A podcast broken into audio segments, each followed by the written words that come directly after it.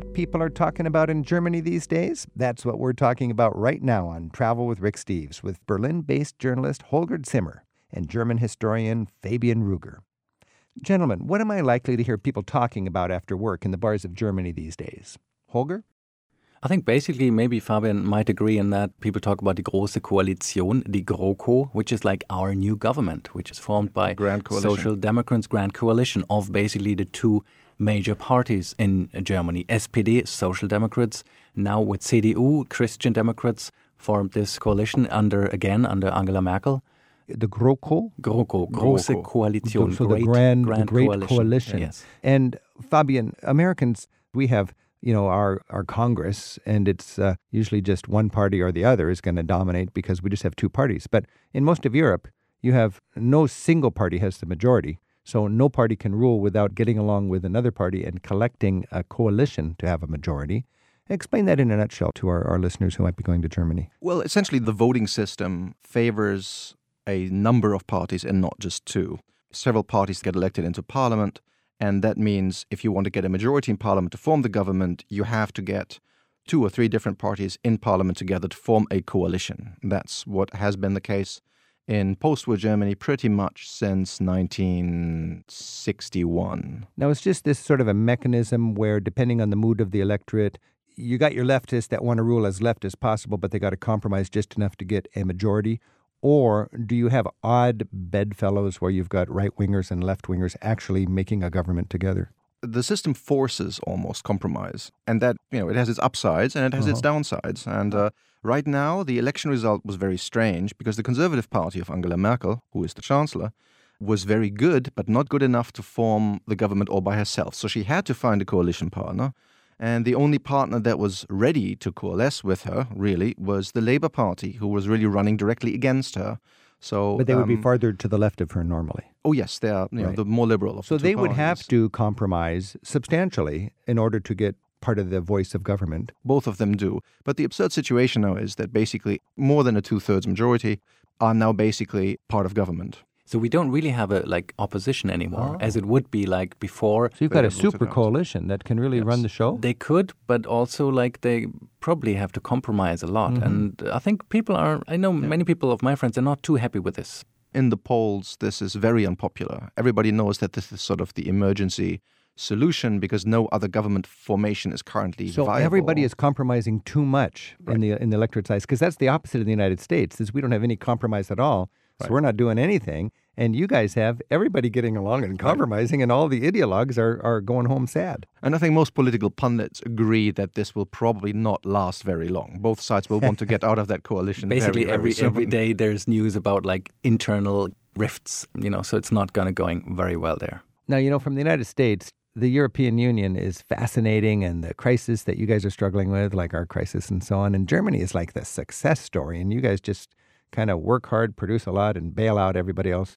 Uh, I don't know if that's too simplistic, but how do you Germans see it? Because you're spending billions of dollars subsidizing people who are corrupt and lazy south of your border so they can keep buying your stuff. I think that's actually really complicated. If you look at who gets the money that people are being bailed out with, it's not the people of, say, Greece who get that money, it's the banks who get that money. And the banks who get that money are incidentally not Greek banks, they're mostly German and French and American banks. So you're bailing So out we're Greece bailing by out- giving money to the banks Exactly, that Greece but- owes money to. And Greece will owe that money. And, Ah. and that's sort of a bad deal if you think about it. Fabian is completely right in saying it's not just like we Germans think, oh, those Southerners down there, they don't work too hard. But we do know that it's about who actually gets the money from there. So we should not get into this, uh, you know, argument, you know, about all the good Germans. So or there's actually, financial roots to the problem, big financial is- institutions. The question will remain, and I think Europeans will discuss this for quite a while how to make a euro work for everybody and not just for the area that is the most productive in terms of industry. Our phone number is 877 333 7425. And Sally's on the line in Ashland, Pennsylvania. Sally, thanks for your call. Hi, Rick. Hi. Uh, thanks for having me. Last summer, I was in the Westerwald of Germany, in the little village where my ancestors come from, and there was discussion among several people I heard about how their tax money was pretty much just funding the infrastructure of the eastern part of Germany, mm-hmm. while there was nothing, they said, for their area.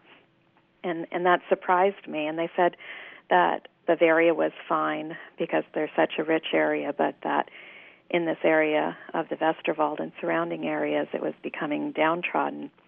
And then when I was leaving the village to head on what was to be a three hour trip to uh, Marburg, shortly into the train journey, the train stopped.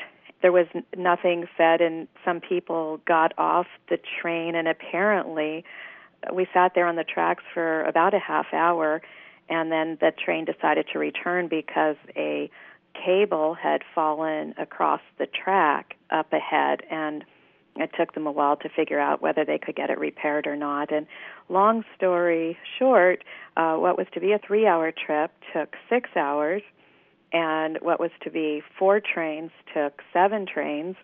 And I thought, wow, this is not something I really anticipated in Germany. I know things happen and there's always the unexpected, but I began to wonder whether that was part of what they were discussing. Well, Sally, thanks for, for that comment. Um, I think there's two things here. For one, I'm really happy that that happened to you because maybe it might shatter the cliched view that we have that everything is perfect in Germany. It's not. You know, I've been taking many trains and right. things can happen. So I think what you experienced does not really have anything to do with things being not maintained anymore, really. That's not the point. But the discussion is, it's a good point here. We have a long discussion about it. Right after unification, basically, uh, Germany introduced sort of a special tax. Uh, they don't call it tax, they call it a Solidaritätsbeitrag, basically solidarity. So it means uh, people in the West should pay, actually, everyone pays that, not just people in the West, but let's pay a little bit, I don't know how many percent it is, to actually develop uh, what was former Eastern Germany, which was infrastructurally pretty much uh, poor, pretty run down in many, many ways, you know, roads and waterways and buildings. So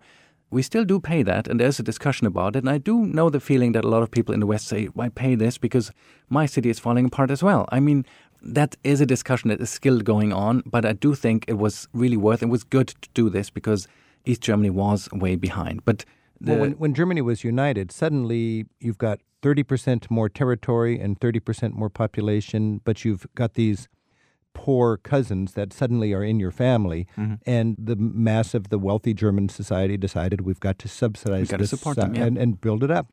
Today, is the infrastructure essentially the same on both sides, or it's still behind in East Germany? In fact, it depends on the exact area you're looking at. But some areas in East Germany are now much, much better off than some of the areas in West Germany. That still in still... fact, that's what the people yeah. were saying was that East Germany was in way better shape than West Germany now. It depends on the area, of course, you're looking at in detail, but it's true that uh, East Germany is basically now at the end of the catching up process yeah. to West Germany. It's quite remarkable what Germany has done in the last generation. Sally, thanks for your uh, comment and your insight there.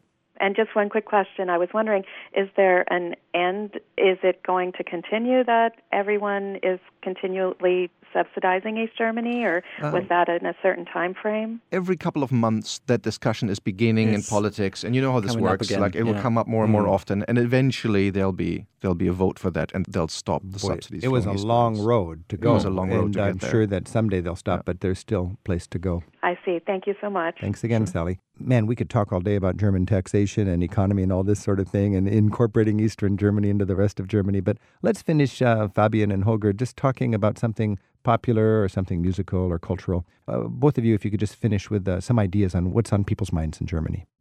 What I really find fascinating is in the big cities like Berlin, like Frankfurt, there's a new generation of musicians, of people making music, and they actually are maybe second, third generation immigrants to Germany now, because we also have our immigrant community, a lot of Turkish people mm-hmm. in Berlin, for example. There's one popular band now, uh, two actually, that uh, Fabian knows. One is Seeed from Berlin, and the other one is Culcha Candela. And they do some kind of dance, uh, kind of hip hop sort of mix. But what I find very interesting about them is these young people, they speak in German. They have a song that is German, mixing German, Spanish, and maybe English together. So it is like young people, this mix, it reflects of like the state of this immigrant society that we are. Yeah, it flows in both directions. I mean, I have two artists I love to listen to from Germany, and if you listen to them, you wouldn't necessarily think their music is actually German. Um, there is a Peter Fox, who is the main, he's the lead singer of, of that Seeed, band yeah. Seeed, uh, and he has had a very successful album, which is basically German hip hop, but some of the music section is actually by American musicians that he brought over because he wanted them to play some of the music for his album. It's a fantastic album. Great lyrics. Stadtaffe. Stadtaffe, yeah. Uh, City Ape. and City City, Ape. Ape. or City Monkey. And if you don't like hip hop, there's a wonderful artist also from Berlin. Her name is Laura Lopez Castro. And as you can tell by the name, she's actually a second generation Spanish immigrant to uh, Germany. And uh, with a friend of hers, they recorded an album of South American style bossa nova music. Right in which, Berlin, uh, yeah. right in, in Berlin, Berlin, embraced completely as, as Berlin pop music. now in Germany. Mhm. Something to talk about next time you go to Germany. That's right. Fabian Rueger and Holger Zimmer, thanks so much for giving us a little insight into what Germans are talking about this year. Thanks, Rick. Dankeschön.